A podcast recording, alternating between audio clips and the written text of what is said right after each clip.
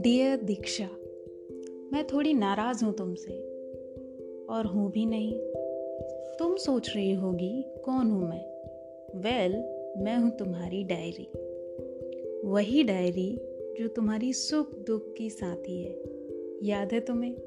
कितनी मेहनत से तुमने मुझे ढूंढा था। तुम तो गूगल मैप्स बन गई थी। मैं और मेरी साथी डायरीज बहुत हंसती थी कि इतना टाइम तो आज तक किसी ने नहीं लगाया हमको चुनने में। वो भी तब, जब हम तुम्हारी मोबाइल स्क्रीन्स पर चमक रहे थे। मैं कितनी गलत थी ना?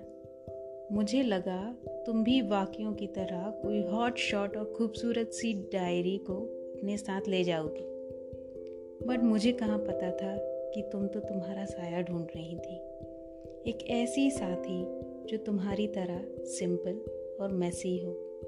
जो तुम्हारी हैंडराइटिंग पर तुम्हें जज ना करे, जिसके पास तुम्हारे और तुम्हारे इमोशंस के लिए एक बड़ी सी जगह हो, जो तुम्हारे आंसुओं को अपने अंदर बेझिझक सूख। ले ऐसी ही साथी को ढूंढ रही थी ना तुम? मैं तुम्हें आज कुछ बताना चाहती हूँ कि मुझे भी तुम्हारा ही इंतज़ार था, जो मुझे मेरी सादगी के लिए पसंद करे। और मुझसे बे इंतहा प्यार करे, जो मुझे बहुत ही प्यार से सजाए, अपने दिल की हर बात बताए। याद है ना, जब तुम मुझे पहली बार लेकर आई थी?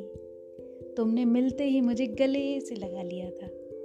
मुझे एक साफ़ कपड़े से साफ़ किया था और फिर अपने फेवरेट कलर पेन से अपना नाम लिखा था। डी आई के एस एच ए दीक्षा मैं तो खुशी के मारे उछल रही थी। तुमने मेकअप जो मेरा इतना अच्छा किया था, और फिर तुमने वो क्यूट सा स्टिकर लगा दिया था, जिसमें लिखा था एन्जॉय द लिटिल थिंग्स बस उसी दिन से हम दोस्त बन गए थे। या फिर जो तुम कहती हो B F F best friends forever हाँ तो इन बातों में तो मैं भूल ही गई कि मैं नाराज़ क्यों हूँ तुमसे। तुम मुझे भूल गई हो। मुझसे मिलने क्यों नहीं आती तुम? पहले तो रोज़ मिलती थी।